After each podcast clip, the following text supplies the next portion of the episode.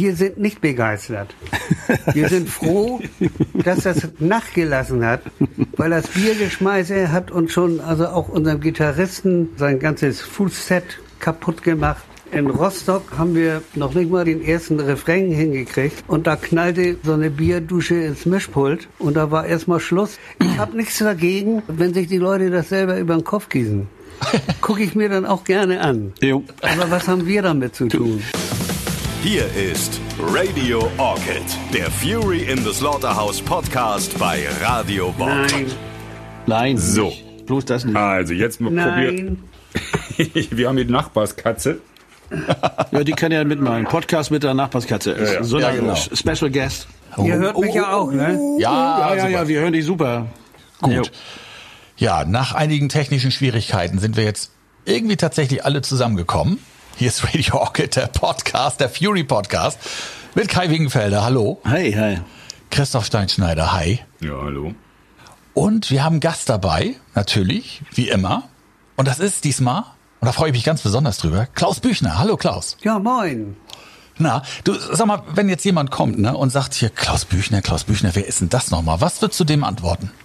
Naja, dann würde ich sagen, kennst du Torfrock? Wenn er sagt, nee, dann kennst du Beinhardt. Wenn er dann sagt, auch nee, dann sage ich, kennst du Werner? Ja, wird er sagen.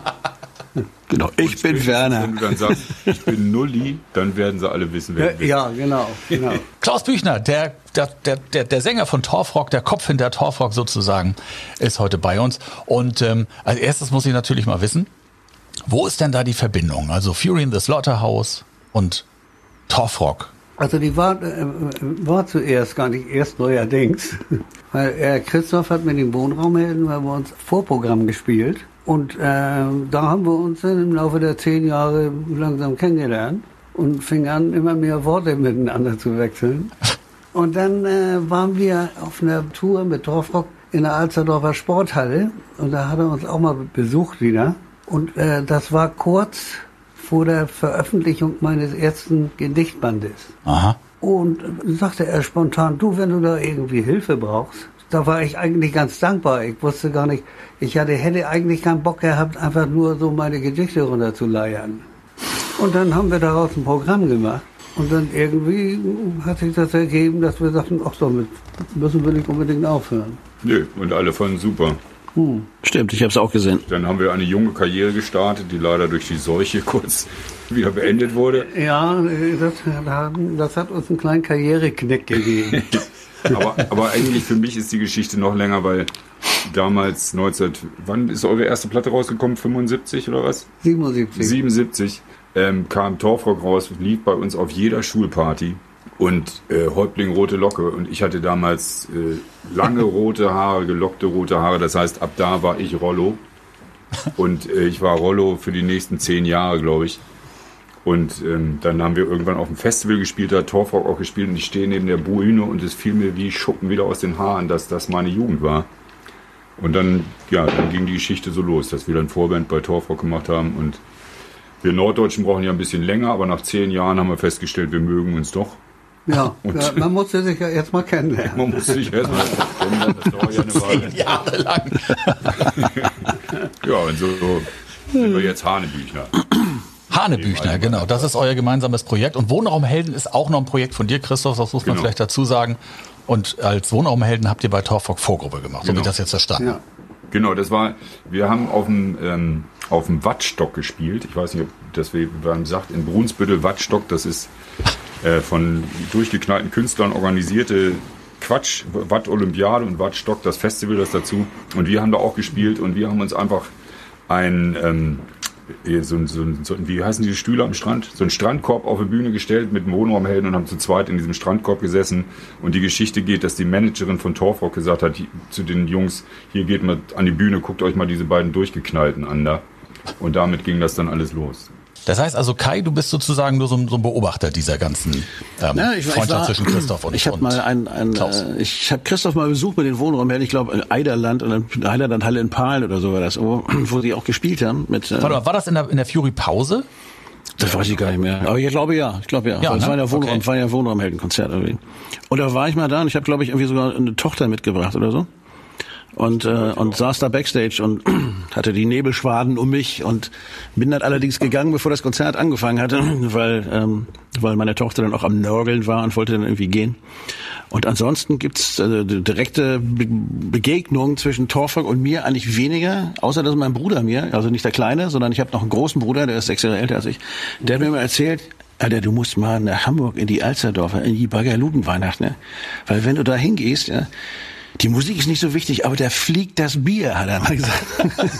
und da geht, da tanzt die Sau, da tobt der Bär. Das musst du mal gesehen haben. Knietief stehen die da in der Plörre. Und dann habe ich mir schon gedacht, okay, mache ich nicht.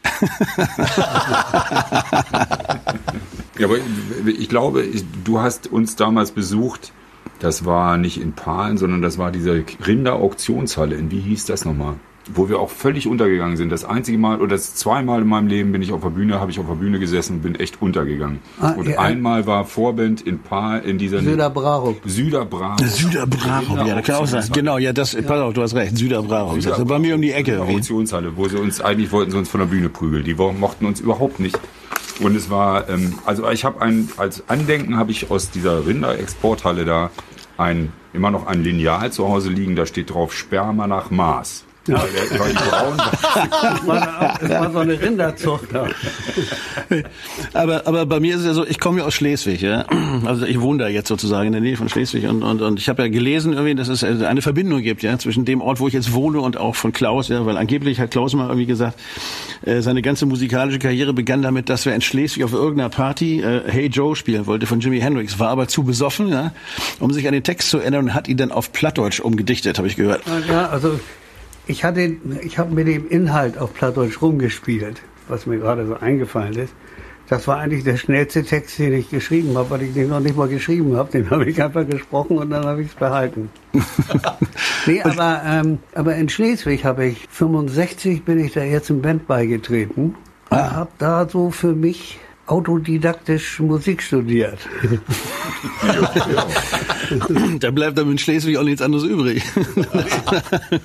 Aber gab's so, gab's schon Berührungspunkte? Also ich habe schon so, Heiterbu war ja anscheinend für euch auch irgendwie ein Thema, wo dann irgendwie relativ viele Wikinger-Dinger dabei bei Torfunk auch in Texten mit drin sind. Ist ja von mir jetzt irgendwie drei Minuten entfernt, Luftlinie oder so. Und wie seid ihr darauf gekommen? Wie, habt ihr jetzt irgendwie so eine Affinität zu Wikinger gehabt oder war das einfach so eine Idee, wir hauen jetzt genau da rein und, und erzählen unsere Geschichten und, ja. aus, aus dem Milieu? Also e-, ehrlich gesagt, war das eigentlich für mich damals eine Satire auf diese ganze Germanentümelei. Das ist vielleicht ein bisschen untergegangen, ist mir auch egal. Ähm, die Leute, die wie bei Asterix sieht ja. ja jeder was anderes. Und äh, ich bin drauf gekommen, weil ich mich davon anfing, so geschichtlich zu interessieren. Unter anderem eben auch über die Wikinger. Ich war auch mal bei Ausgrabungen dabei vom äh, Amt für Altertumsforschung, Schloss Gotthof. Und da haben wir zwei Grabhügel abgetragen, weil da sollte eine Trasse durchgebaut werden. Und nur war, es war so zu meiner Hippie-Zeit. Und der Professor sagte, und ich war auch mit anderen Hippies zusammen, und wir haben so schön ausgegraben und ausgepinselt, dass der Herr Professor sagte, ich nehme beim nächsten Mal nur noch Kiffer. Die sind, Genau, die haben diese, die haben diese Ruhe und Vorsicht. Ja, das verstehe ich. Die brauchen zwar ein bisschen länger, aber dafür ist das Stück dann auch sauber und heile. Ja, genau. Ja, du hättest Kiffer. Ich meine, Christoph hättest du fragen können. Der ist auch ein super Pinsler, glaube ich. ja, ich glaube auch. Ich hätte mich in der Altertumsforschung auch sehr gut gemacht. Du, und, aber wir hatten immer schon, wir haben Grillpartys gemacht und wir haben immer schön auf dem Bauch gelegen und die Skelette aufgepinselt oder was wir da gerade hatten. Hast du ein paar Sachen mit nach Hause genommen, oder? Suppe draus gemacht war. Nee, aber ich habe einmal, da haben wir neben einem, das war in so einem Baumsarg, und äh, da lag so ein Skelett drin und der hatte als Beigabe noch so einen Steindolch. Und da habe ich den Professor gefragt, oh bitte, bitte, ich möchte einmal damit mein Brötchen aufschneiden. das hat er dann auch nach, nach, dreimal Bitten hat er mir das dann erlaubt. ein Schnitt und das war durch. Ja, war das beruflich so ein bisschen so vorgegeben und du sagtest jetzt, du hattest kein Geld, musstest das machen oder gab es für dich immer nur die Musik? Eigentlich immer mehr die Musik. Das hat auch meine berufliche Karriere in der freien Wirtschaft so ein bisschen den einen oder anderen Knick gegeben. Und ich war, im Grunde genommen war ich damit einverstanden, wenn ich Geld brauchte. Und das war zu, zu der Anfangszeit war das einfach. Mhm. Und ist irgendwo hingegangen zur Tiefbaufirma und hat gesagt, ich möchte mal drei Monate arbeiten, geht das? Ja, und dann habe ich weiter äh, hartnäckig, aber erfolglos zwölf Jahre Musik gemacht. aber dann hat der Torfrock gegründet und, und das ging ja im Norden auf alle Fälle schon ganz gut los in der ersten Rutsche, oder? Äh, ja, das war Anfang 76. Ich hatte mit Raimund noch was anderes. Wir hatten vorher hatten wir so eine Folk-Rock-Gruppe oder wie, wie man das nennen soll. Ich habe das immer schwer mit Schubladen. Da haben wir so äh, englischsprachige Texte vertont. Auf Plattdeutsch auch, oder? Nee, da habe ich mit Plattdeutsch noch gar nichts. Aber dann kam eben das, immer wenn ich dieses Hey Joe auf Platt mal so zum Schluss brachte, wenn ich irgendwie im Laufe des Abends bereit genug war, dann äh, fingen die Leute an zu johlen. Und irgendwie, äh, dann ist mal einer auf, auf uns aufmerksam geworden. Das war so ein alternativer Verleger und Manager. Und da ich, ah, ich mache mit euch eine Single und wir brauchen noch eine B-Seite. Und die B-Seite wurde, glaube ich, O Carola. Und dann habe ich bei ihm gesessen und er hat mir dann was vorgespielt und sagte dann plötzlich, übrigens, wer bei mir unter Vertrag will, keine Drogen, kein Alkohol.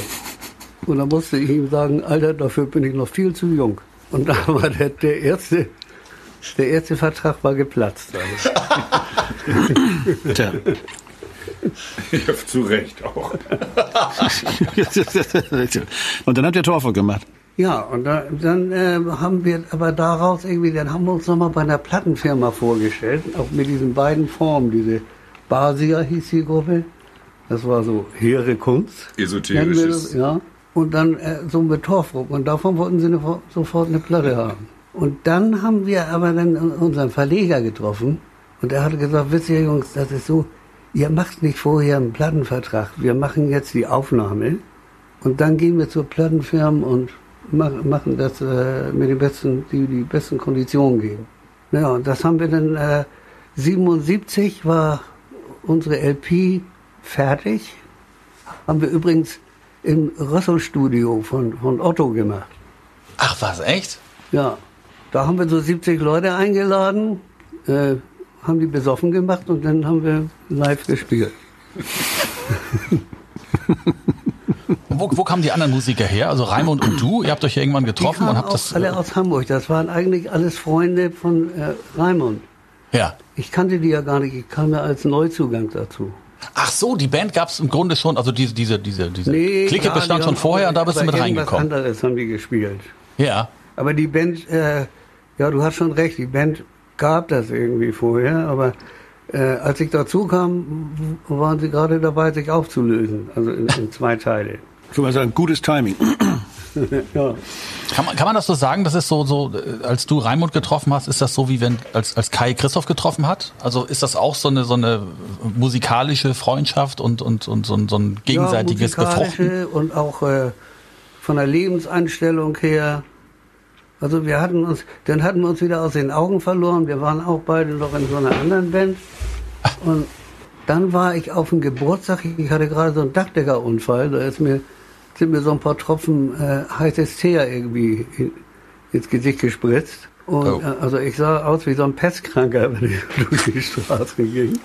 Und dann war ich bei Raimund und ich kam zu ihm auf den Geburtstag. Und dann haben wir uns so drüber unterhalten und haben gesagt, wir werden doch in der freien Wirtschaft sowieso nichts mehr. Lass uns mal Musik machen dann verdienen wir wahrscheinlich genauso wenig, aber wir haben wenigstens keinen Boss im Nacken. Das, genau so. Und also wir waren nicht drauf, wir haben nicht gesagt, wir müssen mal jetzt ganz nach oben oder sonst was. Das war irgendwie nie das Problem. Die Hits, die ich so kannte, also was weiß ich, Volle Granate oder, oder Rollo oder, oder Presslufthammer Bernhard oder die ganzen Dinger, die sind alle theoretisch in den 70ern entstanden, oder?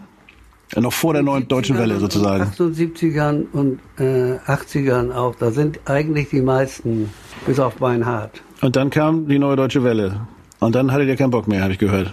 Das sage ich nicht zu. Ich habe andere Erinnerungen. ja, das ist schon mal gut. Ja, erzähl doch mal, dafür ist der Podcast ja da. Äh, du, wir waren einfach, wir hatten wirklich harte Zeiten. Und die Diskussionen wurden immer wilder. Also wenn man nachher über jeden Pups diskutieren muss, dann kann man nicht sagen, wir wollen alle das Gleiche. Es kam natürlich auch die neue deutsche Welle dazu.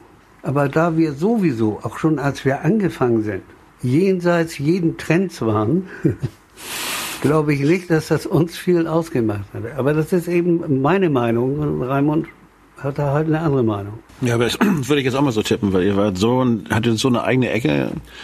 Das hatte mit der neuen deutschen Welle eigentlich nichts zu tun. Das war ja weder hip noch sonst wie. Das war eher so ein Spaß. Also für mich war es immer sehr, sehr spaßorientiert auch. Also Ja, und Ja. auch eine der ersten deutschen ba äh, deutschsprachigen Bands, ne? So ein bisschen wie Bab, so diese, diese Mundart Musik. Das, ich, das wollte ich auch gerade sagen, irgendwie so wie Bab das ja auch äh, abseits der neuen deutschen Welle weiter durchgezogen haben Ja. irgendwie, hätte Torfrock ja auch Bestand haben können eigentlich als eigenständiges Produkt. aber das ja. hat nicht Wenn wir geklappt, uns alle oder? verstanden hätten, und, äh, aber äh, das, das wurde einfach zu anstrengend. Mhm. Und da haben wir gesagt, äh, lass uns zumindest mal eine Pause machen. Die war dann wie lang? Fünf Jahre. Ja. da kam das Konzert in der Markthalle, ne? Oder? Ja, Markthalle, ja. Da, da Genau. sind wir mal, das äh, hatte ich Raimund zu verdanken. Der hat gesagt, du, ich würde mal immer noch so ein Konzert mit Torfrock machen. Da war noch gar nicht irgendwie angesagt, dass wir noch weitermachen würden. Und das haben wir dann gemacht. Da war ich ja noch in einer anderen Baustelle bei Klaus und Klaus. Das stimmt, das gab's ja auch noch. Ach du Ja, Scheiße. da sprechen wir gleich nochmal drüber. Erzähl aber erstmal weiter. Du, lass mal, es war für mich gelebte Showsatire. Ich habe noch nie was gemacht, was mir, so, was mir so scheißegal war, aber trotzdem so erfolgreich. Aber das habe ich auch gedacht, komischerweise. Ich habe nicht gedacht, dass das irgendjemand wirklich ernst meinen kann. Also, Nee, das habe ich auch nicht. Und das war auch, das war ja der Spaß dabei. Ja, deswegen, also weil, weil Klaus und Klaus ist ja nochmal so ein ganz äh, besonderes Thema. Ich habe gedacht, das, äh, sparen wir uns nochmal auf, weil ich hätte jetzt gerne nochmal gehört mit der Markthalle, äh, ihr wolltet das spielen. War das so ein bisschen wie bei Fury damals, wo ihr habt ja auch gesagt, Mensch, wir machen jetzt nochmal ein Konzert und dann waren die Leute plötzlich so begeistert, äh, dass dann da wieder mehr draus entstanden ist? Äh, nicht zuerst. Ja, okay. Weil als wir, als wir angefangen sind wieder, da war zum Beispiel unser Bassist, der war, also erstmal war er schon ziemlich Alkoholiker und dann hat er auch nur so viel gesoffen an dem Abend, dass eigentlich kein Ton richtig war. Oh. Das äh, fiel dann nicht so auf, weil das Mischpult wurde dicht gezogen und man hörte nur ein tiefes Grummeln auf der Bühne. Aber wir, weil wir ja den Monitor hatten, wir haben die Augen verdreht. Also er hätte noch wieder äh, viel lernen müssen. Und ich habe mir gesagt, du, das macht ja auch nichts, das ist für mich aber trotzdem eine Frischzellenkur. Dann spielen wir eben und wer es spielen kann, der spielt es richtig und wer nicht, der spielt eben falsch. Scheißegal. genau, der Laden ist voll. Scheiß drauf. Ja, ihr habt doch auch Ja, mal gesagt, das ist ist doch egal, wie man klingt, Hauptsache man sieht gut aus. Ne? Genau. Vielleicht für die Musik auch ganz vorteilhaft. Der der Bassist gestorben. Oh. Und da haben wir einen anderen Bassisten gekriegt und dann hat sich das Ganze musikalisch wieder begradigt. War das Volker dann schon? Nee, der, nee, das war schon, das, das dauerte noch. Also, okay. So viele Mitglieder sind gewechselt. Im Moment bin ich nur, der, nur noch der Einzige. Also Ist Raimund nicht mehr dabei aktuell? Raimund? Ja. Ach, das weißt du noch gar nicht. Du hast ja knallhart recherchiert. Habe ich eigentlich. Was ist denn los? Raimund ist schon seit drei Jahren nicht dabei, weil er Herzprobleme hat.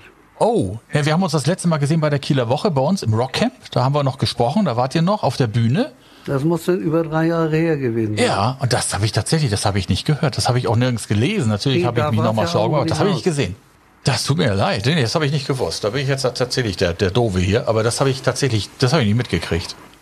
Ja, also das, das ist, ich weiß auch nicht, wann oder ob er wieder in der Lage ist, irgendwann wieder aufzutreten. Das muss ein Arzt wissen. Ja. Wir müssen damit klarkommen. Ja, Aber trotzdem, aber wir, wir können ja aber trotzdem nochmal aus der, aus der Zeit nochmal ähm, zurückgehen, Ja, weil ähm, was, was war denn mit der her. was war denn mit der Alsterdorfer Sporthalle? Äh, da habe ich äh, hier in die, euren Notizen sehen, gesehen, ihr seid die Zweiten beim Bierverkauf nach Sisi Top gewesen. Die sind was gewesen? Ihr seid Zweite beim Bierverkauf gewesen nach Sisi Top. In den Bierverkaufscharts der Alsterdorfer Sporthalle, Platz als wir- zwei. Als Ja. wir Vorband bei Torfrock in der Alsterdorfer Sporthalle waren, hat mir das der Chef von der Alsterdorfer Sporthalle erzählt. Ja, und seitdem haben wir Sisi Top äh, als schmutzige Konkurrenz bezeichnet. Genau. Aber man muss natürlich, man muss natürlich dazu sagen, das hat ja nichts damit zu tun, wie viel die Leute trinken, ja, weil bei Torfolk schmeißen sie das Zeug, ja. Da müssen sie immer wieder hingehen und sich neue Munition besorgen, also. sagen, weil äh, es fängt an äh, wieder wie äh, ein begeistertes sich darüber zu unterhalten anzuhören. Wir sind nicht begeistert. Wir sind froh, dass das nachgelassen hat, weil das Biergeschmeiße hat uns schon, also auch unserem Gitarristen äh, zum Beispiel sein, ganzes Fußset kaputt gemacht. Äh, wir sind in, in Rostock, äh, haben wir noch nicht mal den, vom ersten Lied den ersten Refrain hingekriegt. Und da knallte äh, so eine Bierdusche ins Mischpult. Oh. Und da war erstmal Schluss, dass wir nicht Ja. mehr. Ich habe nichts dagegen, äh, wenn sich die Leute das selber über den Kopf gießen. Gucke ich mir dann auch gerne an. Jo. Aber was haben wir damit zu tun? Also ich fühle mich nicht geehrt, wenn mir so ein Bierbecher auf die Bühne Ich kann das, ich kann das teilweise nachvollziehen, weil als wir mit den Pokes auf Tournee waren, das erste, was wir gelernt haben, ist, wie man 03 Bierbechern ausweicht. Ja. Weil Als, als es losging, haben die uns einfach gnadenlos damit beworfen. Und du musst immer so nach rechts oder links, damit du keinen abkriegst, aber die haben mich ein paar Mal voll erwischt. Gegen Ende der Tour hat sich das ein bisschen gelegt, weil, weil Spider dann mit auf der Bühne stand und die, man konnte sehen, dass die uns mögen. Dann haben sie sich gedacht, okay, schmeißen wir nicht mehr so viel, ja.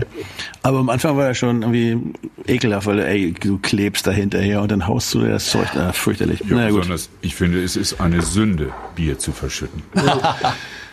War ich hab mal- ich hab- fast genauso schlimm war. Also bei, bei Carola, da geht es ja um die Krabbenpoolerin. Da gab es mal so einen Fankreis, die haben uns dann immer schon gepoolte Krabben, so ein, zwei, drei Plastikbeutel auf die Bühne. Also durch die, durch die Scheinwerfer, was also damals noch, noch kein LED war, äh, wurde das nochmal aufgewärmt. Ja. Und dann hast du den Geruch gehabt und auch noch die Gefahr, dass man darauf ausglitschte. Jo. Aber guck mal, du hast die Krabben schon mal, ja, du hast das Bier. Dann hätte man vielleicht sagen sollen, schmeiß doch Schwarzbrot und Spiegeleier. Dann wäre das Ding perfekt gewesen. Ja, stimmt. Torfrock ist eine appetitliche Kunstform. Bei Wie uns, haben wir mit bei so einer- uns am Anfang der Karriere, ich weiß auch nicht, wie, wo das anfing und wann ist, glücklicherweise hat es auch wieder aufgehört. Aber eine Weile wollten mir wahrscheinlich die Fans beweisen oder die Faninnen beweisen, dass sie geschlechtsreif sind. Auf jeden Fall kamen Tampons auf die Bühne geflogen. Und das erste Mal fiel mir das auf, weil ich Gitarre spielte und so ein Ding sich mit seinem Bindfaden zwischen meinen Fingern verhängte. Und ich dachte so, scheiße, was macht denn das Ding jetzt hier? Glücklicherweise waren es neue Tampons, also keine benutzten. Wollte sowas ähnliches sagen. Danke, jetzt roch äh, auch nicht nach Krabben, um es mal so auszudrücken. appetitliche Podcast hier. Sehr eigenartig. Aber wir hatten noch mal das Dreiländereck, weiß ich noch genau, in Koblenz. Da haben wir mit so einer Boygroup gespielt, die kam nach uns, ja, und die Kinder konnten sich nicht, sie konnten sich nicht zurückhalten und fingen dann an, bei uns schon Kuscheltiere zu werfen, ja. Und das war echt, ne, das war echt, da lagen die Viecher tot auf der Bühne und danach kam die Boyband und dann war das Ding voll, die konnten ja nirgendwo mehr hintreten, ja. Das ist auch so eine Sache für sich. Also da, noch jahrelang ein Freundschaftsbändchen von Benji getragen. Mon Dieu. Wer war das nochmal? New Kids on the... Nee, New Kids nee, on the nee, Block, nee, oder? irgendwas Kleines. Jerks on the Block. New Jerks from the Block, genau. nee, Caught in the Act oder sowas, glaube ich. in the Act hieß die, genau. Oder Kotz in die Ecke haben wir das immer genannt früher. Gut, aber dann kommen wir jetzt mal zu dem, zu dem äh, Thema, was wir eben schon angerissen haben. Denn äh, nach der erfolgreichen Karriere bei Torfrock ähm, hast du dann eine Karriere gestartet im, ja, wo, wie soll man das sagen? Du sagst ja selber irgendwie Schubladen findest du so doof, aber also Klaus und Klaus. Ja. An der Nordseeküste war plötzlich da. Ein altes irisches Volkslied auf Deutsch aufgenommen. Ähm, habt ihr damit gerechnet, dass das so ein Knaller wird? War das einfach nur so ein, so ein Schnellschuss oder wie, wie seid ihr da rangegangen? Warum Klaus und Klaus? Damit habe ich nicht gerechnet. Also ich wusste ja äh, aus den Zeiten von Torfrock, wenn das also über die Weißwurzgrenze also geht, dann interessiert das nicht mehr, so Dialektmusik. Aber ich wusste ja, das wird hier in Nord Norddeutschland wird das hier ganz gut losgehen. Und gedacht war das eigentlich als LP-Füller. Es fehlte noch ein Lied. Und dann fiel mir, ich weiß noch, U-Bahn Hohe Luft in Hamburg. Da habe ich äh, also äh, Wild Rover hatte ich so im Kopf. Und beim Pinkeln ist mir der Refrain für die Nordseeküste eingefallen. Tröpfchenweise. Dann hatte ich auch zuerst recht. Äh, es hatte so 30 Stück verkauft. Und dann plötzlich 1985, also die Leute, die das zum Hit gemacht haben, waren schwerpunktmäßig die Rheinländer. Die Ach, Ja, die Karnevalsfreunde. gegangen sind an die Nordseeküste. Und damals gab es äh, noch äh, die Musikautomaten und überall hörte man das Sudeln. Und dann hat das statt 30.000 in anderthalb Jahren plötzlich 30.000 pro Tag ver verkauft. Also ich habe damit nicht gerechnet. Mit äh, bei Beinhardt musste ich sagen, damit habe ich gerechnet. Dem habe ich gute Chancen gegeben. Aber an Nordseeküste nicht. Ja, aber das war schon, also es war ja, also ihr habt dann Klaus und Klaus als Projekt aufgemacht, aber eben als, als, als Gegenstück zu Torfrock oder was war der Grund, warum ihr Klaus Nein, und Klaus gegründet Weil habt? eben mit Torfrock Pause war. Ja. Und ich hatte gerade so, war gerade fertig, eine erfolglose Rockgruppe zu gründen. und, und da haben die mich, die haben mich, das erste war ja Pferd auf dem Flur. Ja. Und, Da äh, treffen wir uns wieder. Mein Partner war zu der Zeit noch Verlagsmitarbeiter und dieser Verleger, der hat ihm immer einen sogenannten Freischuss gegeben pro Jahr. Da konnte er selber was aufnehmen. Und er hat immer schon damit äh, rumgemacht bei Plattenfirmen und so. Das ist, das war ja eigentlich ein Holländ holländisches Lied. Es startet Part in the Gang oder so ähnlich. Dann haben die das aufgenommen und waren aber der Meinung, aber mit dir alleine, das geht irgendwie nicht los. Und da haben sie mich gefragt als Studiomusiker, ob ich da mitmachen will. Und habe dann damit reingegrölt. Dann, als sie fertig waren, habe ich gesagt, ja, wenn ich mir das so anhöre, aber als Studiomusiker finde ich, das ist mir zu wenig. Also, äh, also wenn ihr das nicht wollt, ich bin euch nicht böse, nimmt meine Spur raus, dann fertig. Und, und da waren die aber, ich habe gedacht, die wären beleidigt, aber nein, sie waren ganz froh, dass ich da mitmachte. Und dann wurde immer im Studio, wir hatten uns dann überlegt, wie sollen wir uns nennen, die, die zwei Burritos oder weiß der Geier was. Dann kam das aber irgendwie wie von selbst, weil äh, du, Klaus, geh du mal ins, ins Studio. äh, äh, äh, nein, der große Klaus, nee, der kleine Klaus. Und dann, ähm, ich meine, ich habe das gesagt, aber man lobt sich ja gerne selbst, äh, dass ich gesagt habe, nur eine Mutter kann uns auseinanderhalten. Wir, wir heißen einfach Klaus und Klaus.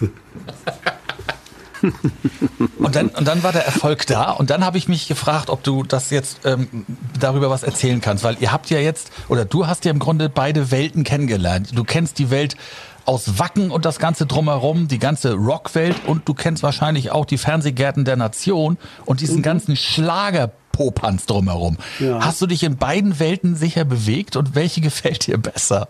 Äh, äh, von der Musik her äh, natürlich die Rockwelt. Vom Menschlichen her muss ich ehrlich sagen, da gibt es beides. Es gibt im Rockbusiness die größten Arschlöcher und im, äh, äh, im Schlagerbusiness auch. Und die meisten, die so diese Volksmusik gemacht haben, äh, haben es einfach gemacht, weil sie als, als äh, Begleitband gut Geld verdienen und mit dem anderen nicht. Also es sagt ja auch immer gerne, auch von den Schlagersängern, Sängern, das hat noch nie ein Rockmusiker zu mir gemacht, du, ich komme eigentlich aus dem Schlager. Nein, aber die Schlagersänger, die, muss, die haben mir dauernd versichert, ich komme ja auch eher aus dem Rock'n'Roll. Das stimmt, ich habe noch keinen Rockmusiker getroffen, der sagt, ich komme eigentlich aus dem Schlager. Das stimmt. Stimmt, ja. Ja, aber ich meine, ihr wart ja auch wild auf Tour. Ne? Ich meine, wir hatten mal irgendwann mit Fury haben wir mal eine Tour gemacht, da hatten wir ein klassisches Streichquartett dabei. Klein, aber fein, glaube ich, hieß das damals keine. Genau. Und ich muss ehrlich sagen, das war die ausuferndste Tour, die wir je gemacht haben, auch die wildeste Tour.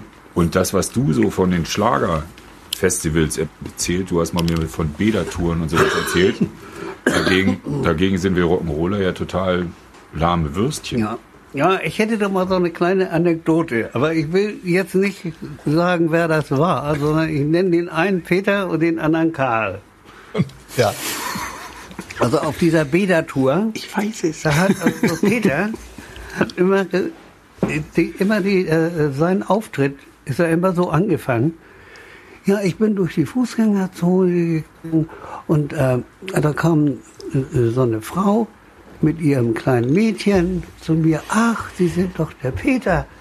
Ähm, schade, wir wollten gerne so eine Eintrittskarte haben. Es ist alles ausverkauft. Na, und da habe ich den, ich hatte noch zwei Karten und habe denen die gegeben. Und was soll ich sagen? Da sind sie. Und dann hat das Publikum natürlich geklatscht. Wo sie waren, konnte keiner sehen. Die sind dann nicht aufgestanden. Naja, das hatte den Karl aber so genervt, immer dauernd. Und er war vor ihm dran. Und dann hat er das gesagt. Und der Peter hat es natürlich nicht gehört, weil er Backstage war. Und dann fing er an, ja, ich ging so durch die Fußgängerzone und da, da hörte man im Publikum schon, hm. Und ähm, da treffe ich eine Frau mit ihrem kleinen Kind und oh, Publikum. Und äh, die wollte noch zwei Karten haben. Und was soll ich sagen? Da sind sie. Fuibu! Tja. Fragen wir mal zwischendurch. Ähm, wir wollen ja von jedem Gast auch immer wissen, was sein wichtigstes Rockalbum ist. Und ähm, welches ist das denn bei dir, Klaus? Ja, ähm, ich habe auch wirklich lange gerätselt, aber ich bin einfach mal drauf gekommen mit äh, Led Zeppelin kann ich nichts falsch machen. Das, das erste Album. Denkst nicht meine erste LP. Da war ich ja viel zu alt, da war ich ja schon 22. Nee, darum geht's ja auch nicht. Es geht ja um das Album, was so, was für dich eigentlich so mit das Schönste oder das Wichtigste war. So. Also. Ja, das, und da gehörte Led Zeppelin zu. Allerdings auch äh, King Crimson. Mhm.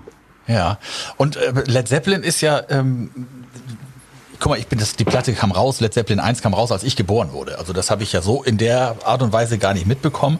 Mhm. Ähm, deswegen äh, kann ich das immer so schlecht nachvollziehen, wie das damals war, als man so eine Musik zum ersten Mal gehört hat. So. Ähm, ist sie deswegen für dich so wichtig, die Platte, weil sie dich, weil sie dich so, so kalt erwischt hat? Ich meine, da sind jetzt Good Times, Bad Times ist da drauf, ähm, Days and Confused ist da drauf auf dem Album. Ähm, wie, wie, wie bist du da rangekommen? Kannst du dich noch erinnern, als du die zum ersten Mal gehört hast, zum Beispiel? Äh, ja, aber warum? Was? Also ich bin so ein Bauchgefühl-Mensch. Das knallte einfach bei mir und ich kann es nicht erklären, weswegen, weil ich welche Töne oder am besten fand oder die Stimme oder so. Ich, kann nicht genau sagen. Das war auch Jahre vorher, als ich als Kind, da hat das bei mir auch geknallt. 1958, da war ich zehn Jahre alt und äh, das war von Eddie Cochran. Der, der hat mich und, und dann Chuck Berry. Deswegen bin ich nie zum Schlager gekommen. Also meine Schwester hat mich immer mit Katharina Valente und sowas genervt. Das hat meine Mutter übernommen. Und deswegen, also ich, ich würde es gerne erklären können, aber was das in mir ausgelöst gelöst hat, muss ich mich tiefenpsychologisch nochmal weiterbilden. ja, aber, aber lustig, ich bin ja ein ganz anderer Jahrgang als du, ne? Aber als ich meine ersten fünf Platten gekriegt habe, die hat mir ein Onkel geschenkt zur Konfirmation, da war ich irgendwie 13. Und dann war, da war äh, Houses of the Holy, Led Zeppelin 5, ja, war dabei, die ich haben wollte. Hm. Und das ist fünf Platten später und dann warst du alter Schwede. Aber dann habe ich die anderen Sachen habe ich erst, ich habe mit der fünf angefangen. Und dann habe ich mich nach unten gehört irgendwie. Also dann, dann fand ich es spannend und dann wollte ich wissen, was da sonst noch so kam. Und bin bei Physical Graffiti hängen geblieben. Das ist immer noch mein Liebling. Die finde ich immer am besten. Aber es ist lustig. Also mit Led Zeppelin war ich irgendwie auch, das war, das war so. Das fand ich irgendwie super. Großartig. Damit habe ich angefangen. Großartige ja. Band. Ja. Und was ich auch immer wieder so faszinierend finde, ist, heutzutage hat man das Gefühl, alles ist so eng, die Schubladen werden immer kleiner, in denen die stattfinden. Und Led Zeppelin, was konnten die für eine Bandbreite machen? Ich meine, die haben den Metal erfunden eigentlich, den Hardrock-Metal. Aber wenn du dir mhm. anhörst, in welchen musikalischen Sphären die sich bewegen durften, noch ohne eingesperrt zu sein, wo sie hingehören, ist schon faszinierend, finde ich. Ich mag auch nicht gerne über Musik so theoretisch diskutieren. Also unser, unser Trommler und, und, und Volker, ne, die machen das auch ganz gerne. Und glücklicherweise bin ich allmählich schwerhörig und sitze vorne im Bus und muss mich daran nicht beteiligen. Moment. Bin gleich soweit. Jojo. Das knistert hier noch, ne? Das ist mein Tabak. Ach so, ich dachte, du hast irgendwie so eine Wurststulle ausgepackt oder so. genau. Pausenwort. Pausenwort, wie super. Schön aus der Blechdose.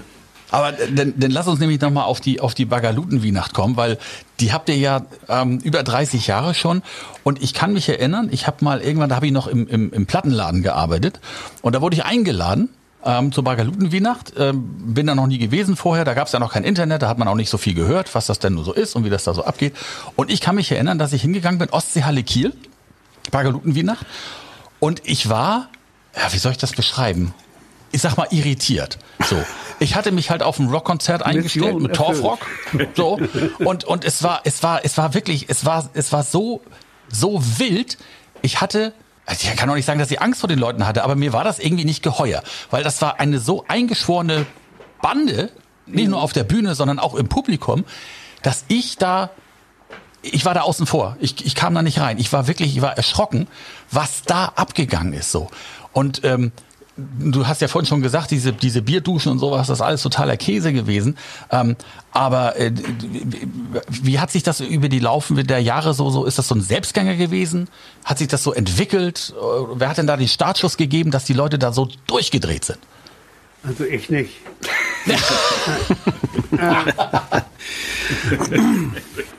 ich möchte es ja gerne beantworten. Ich weiß es nicht. Das ist Wahnsinn. Ich weiß auch nicht, weswegen die Leute, als wir zum ersten Mal in der, in der Markthalle wieder anfingen, warum die so begeistert waren. Ich, ich weiß es einfach nicht. Also es gibt auch einige in unserer Gruppe, die immer, immer irgendwie eine Erklärung hatten, aber ich war damit nicht mit einverstanden und wenn das das, äh, äh das Rezept sein sollte dafür, würde ich das auch lieber nicht machen. Ich glaube, wenn ich das sagen, okay, das ist, das ist die Methode, mach das mal so, dann ja. sind sie alle begeistert. Ich glaube, ich habe ich irgendwas vergessen. Also aber ich, das ich weiß es, äh, ich würde es wirklich gerne beantworten, aber ich weiß es nicht. Weil das, das Komische ist ja diese Dynamik, weil wenn du heute schreibst, hier, pass auf, äh, ne, schreibst im Internet, wir treffen uns beim Konzert und wir ziehen alle was Rotes an oder so, dann machen das alle, okay. Aber das hat es ja damals nicht gegeben. Also wie ist das so entstanden, dass die, waren das immer die gleichen Leute? War das so ein harter Kern, der das äh, forciert Nein, natürlich hat? nicht. Äh, Wahnsinn. Die Leute sind alt geworden und sind dann auch äh, größtenteils weggeblieben. Weil unser Phänomen ist ja, dass wir auch, dass immer das, das junge Publikum nachkommt. Ja. Stimmt. Äh, deswegen muss ich dir sagen, was du dich fragst, frage ich mich auch. Aber ich bin bis zum Schluss geblieben. Also ich habe mir das angeguckt. Aber ich war wirklich, ich fühlte mich da, ich hatte, ich hatte ein bisschen, ein bisschen Angst vor den Leuten schon, so, weil das sehr wild war. Ne? Ja, also ich kann mich erinnern, die ersten Male, also auch als Vorband, mit äh, Wohnraumhelden sind wir jetzt zu zweit mit zwei Akustikgitarren und dann stehst du da vor den, ich weiß nicht, wie viele Leute gehen in der Alsterdorfer Sporthalle, 7000 oder sowas? 7000, ja. Dann stehst du vor diesen 7000 Hörner tragenden Biertrinkern und Bierwerfern und ähm, das ist schon beeindruckend, muss ich sagen. Also da geht dir, geht dir auch auf der Bühne schon der Stift irgendwie und ich war mal sehr froh, dass ähm, wir das dann irgendwie mit vollem Körpereinsatz alles hingekriegt haben. Weil, ähm, ja. Aber war, gut hingekriegt. Aber gut hingekriegt. Und ich weiß, was du meinst. Und ich war dann aber irgendwann auch entspannt, weil ich gemerkt habe, die Leute feiern zwar und sie sehen wild aus, aber sie sind eigentlich alles echt total angenehme, also ganz wenig Spacken dabei. ja, aber ich, du kannst ja, du kannst ja. ja sind das auch. Das ist voll friedlich, wild, aber friedlich. Aber ich muss dir recht geben. Ich nehme mir auf der Bühne auch immer mindestens drei, vier Bier, sonst kriege ich auch Angst. Christoph hat ja eigentlich Glück gehabt, ja. Also wenn er jetzt noch ein paar Jahre weiter die Bagalut Wiener gespielt hätte und, und, immer schön Fleischsalat spielt, ja, da heißt der Song von den Wohnraumhelden, dann würde ich mal sagen, spätestens in fünf Jahren fliegt er auch noch was anderes als Bier, mein Freund. Und Fleischsalat in der Fresse ist gar nicht schön. Das wäre auch nicht schön gewesen, stimmt. Aber Christoph, du hast noch erzählt mit der, mit der U-Bahn, also auf der Sporthalle, erzähl mal bitte nochmal. Also ja, ich habe das hat mir, ich glaube auch der Chef von der von der Alsterdorfer Sporthalle erzählt, dass die Torfrock-Konzerte in der Alsterdorfer Sporthalle immer eine Stunde früher anfangen, damit die wilde Bande nicht mitten in der Nacht dann noch durch Alsterdorf zieht und dass die U-Bahn zwischendurch dann immer bei denen, weil die Bande so wild in den U-Bahnen rumtobt, ja. dass dann die Erdbebensicherung ausgelöst wird. Darf also, ich das darf ich ja, mal erklären, ja, wie die das machen? Nee, ja, mal bitte. Die sagen wippen, wippen und dann springen die ein in dem, in dem Waggon hoch und die anderen sind unten. Und dann gehen die anderen wieder hoch. Und damit kriegen sie die allmählich zum Schaukeln, die U-Bahn oder die S-Bahn. bis dann, äh, bis dann der Lokomotivführer, oder wie der da heißt, äh, aufgibt. Und dann Also bleibt das sie stehen und dann sind alle Hamburg zufrieden. spürt es, wenn Dorfrock in Hamburg spielt. Aber das beweist eindeutig, dass die nicht nur Bier schmeißen, die trinken es auch. Ja. Aber ich habe auch diese, ich habe eine legendäre, ich weiß nicht, hast du mir die Geschichte mal erzählt oder irgendwer hat mir die Geschichte erzählt, die Alsterdorfer Sporthalle noch leer. Die Türen gehen auf. Das erste, was passiert ist, kommt ein Typ reingerannt mit einem Tablett voll Bier und schmeißt dieses Tablett mit voll mit Bier und johlend durch die leere Halle. Aha. Also Schade ums Geld, ne? schade, finde ich auch, schade ums Bier eigentlich. Schade ums Bier, ja. Die eine sagen, das ist lustig, die anderen sagen, Ja. das ist beknackt. Ne? Ja. Die einen sagen so, die anderen so. Kommen wir noch mal auf, auf, auf die, das, das, das dritte Standbein sozusagen äh, zu sprechen. Ähm, denn irgendwann äh, kam es ja dazu, dass äh, du zu Werner geworden bist, sozusagen. Wie ist denn das passiert? Also der, die, die Stimme der Werner Zeichentrickfigur. Ja, die haben, äh, als sie das Drehbuch geschrieben haben, die haben eine Stimme gesucht für Werner. Also auch andere Stimmen natürlich. Und da war, sind sie unter anderem sind sie zu mir gekommen. Das war der damalige Chef von der äh, Zeichentrickfirma, von der Trickkompanie, Michael Schark. Und der Bruder von Röttger Feldmann, Andi Feldmann. Die waren bei mir. Aber ihr kanntet euch schon Ja, vorher, und dann ne? habe ich sie unkritisch gesoffen. Oder was weiß ich, was ich da gemacht habe. Den muss ich mir merken. Ja. ist Ich, gut. nein, ich habe das, als ich das dann gesprochen habe, so, da hat Rüdger Feldmann auch im Studio gesagt, das ist Werner, das ist Original Werner. Ja, dann war ich Werner. Aber die Stimme gab's doch schon vorher, oder? Ihr habt doch beim, beim Radio auch, habt ihr doch Ohrenkino gemacht? Da haben wir uns auch schon mal drüber unterhalten bei der Kieler Woche damals, Ohrenkino. Ähm, die, diese verrückte Comedy-Show, völlig beknackt und, und anarchisch. Ähm, gab das da nicht schon diese Stimme? Oder hast du die für Werner erfunden? Naja, das war ja meine Stimme, aber nee, für Werner habe ich das nicht, glaube ich nicht. Weil für Werner habe ich mir was anderes vorgestellt. Also ich habe dicke Hauerzähne und bin immer irgendwie völlig aufgeregt, ne? Ja, und so ist das dann gekommen. Weil das passte so, das, das also es ist, das ist, das passt ja so zusammen. Das ist ja wie, wie die Stimme von Donald Duck, die so, die so passt, weil diese Werner-Stimme ist, ist sensationell. Es hätte keine andere geben können, in, in meinen Augen. Hör jetzt auf, mir kommen die Tränen. Nein, wirklich, ohne Scheiß. Und wie, hast, hast du eigentlich mitbekommen, dass, dass das so, äh, ja, ganz viele Sätze aus den Filmen auch so, ja, sich in den normalen Sprachgebrauch so, sind die ja übergegangen, weil, weil dieses, dieses, äh, hier, äh, mit, mit Röhrig und sowas, das, das sind, das, das, das, das schleudern ja Leute manchmal so Zitate Ja, einfach so durch die Gegend und wissen gar nicht, wo es herkommt wahrscheinlich. Ähm, kriegst du das auch so mit? Ich krieg das auch so mit, weil ich wäre hier, also ich habe leider habe ich wichtigere Sachen zu tun. Ich werde dauernd werde ich gefragt, äh, so auf Chat, ja, sag doch mal was von Werner, lass ihm mal was einfallen. sag mal was Lustiges. und, und ich muss sagen, bei aller Liebe, ich habe da keinen Bock drauf. Wozu brauche ich für Werner, mal ehrlich, Werbung machen? Ich habe meine Gage gekriegt. Ich bin nicht beteiligt an dem Film. Ich bin auch nicht beteiligt an dem scheiß Bergstoff.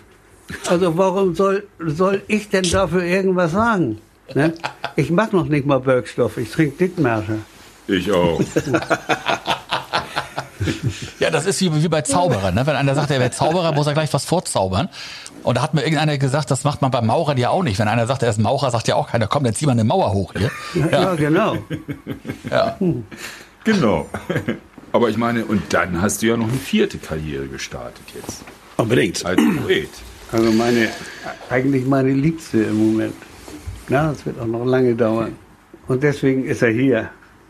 Nicht nur deswegen, aber mein Partner, mein Großkünstler sozusagen. Oh. Wenn ihr uns nebeneinander seht, Klaus ist der Kleinkünstler, Ja. ich bin der Großkünstler.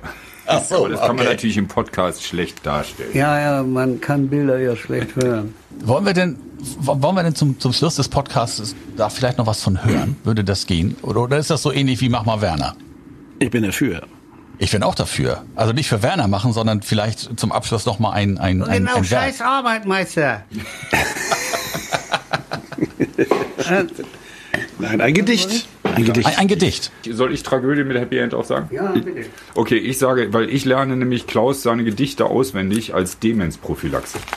Damit also ich nicht so schnell bekloppt werde wie andere Leute, lerne ich Gedichte auswendig und eins der schönsten Gedichte, was ich kenne von Klaus, oder eins meiner Lieblingsgedichte ist ähm, Tragödie mit Happy End. Ein Mann war Witwer grad äh, geworden. Die Gattin tat sich selbst entsorgen. Ah, scheiße, jetzt habe ich so lange nicht mehr überlegt. Gehen wir auch mal so. Alter, Te Teleprompter, Christoph, Teleprompter. Gattin tat sich selbst ermorden. Siehst du, Demenz geht schon los. Schöne Scheiße, du. Ja, zu spät. Verschissen. Ja. Willst du ein Gedicht oder zwei? Das eine ist kürzer. Das mir egal. Das, ich nehme das beides. Der Kobold. An einem Baum war wohl sein Haus, trat ein Kobold zu mir raus und fragte, sag mal, hilfst du mir? Ich hatte jahrelang kein Bier. Ich stimmte zu, das hat seinen Preis. Sag, was du von der Zukunft weißt. Das kann ich, kicherte er leise, denn ich bin nämlich ganz schön weise. Mit Bier kam ich zurück in den Wald, danach wirkte er angeknallt, wankte zurück zu seiner Wohnung und sprach, ich sag dir zur Belohnung, damit du jetzt im Bilde bist, die Zukunft ist sehr ungewiss. Sehr schön. Sehr schön. Das Experiment. Ein Streichorchester in Bingen ließ sich Rechtsradikale bringen. Bei dem Experiment wollte der Dirigent wissen, wie Arschgeigen klingen. Genau. Sehr gut. Da, da. Hat ja was von Heinz Erhardt, ne? Wenn die wieder erlauben, dass man Kultur auch sehen darf, mit mehreren Menschen und einem Getränk, musst du ins kleine Schmiedchen gehen und dir mal die beiden angucken. Das ist Ja. Legende. So. Jetzt haben wir so viele schöne Schlussworte gehabt. Ich kann mich gar nicht entscheiden, was das Schönste war. Ich äh, glaube, dieser Podcast geht zu Ende. Ja. Ähm, Man könnte jetzt einfach noch weiter Gedichte machen, das so ausfäden wie so ein Song. Und dann Machen wir aber nicht. Wir verabschieden uns einfach so. Ja, genau. Tschüss. Ende. Tschüss. ja, Ja, Bleib ja, gesund. Tschüss, ihr alle. Das war Radio Orchid, der Fury in the Slaughterhouse Podcast bei Radio Bob. Mehr davon jederzeit auf radiobob.de und in der MyBob App für euer Smartphone. Radio Bob, Deutschlands Rockradio.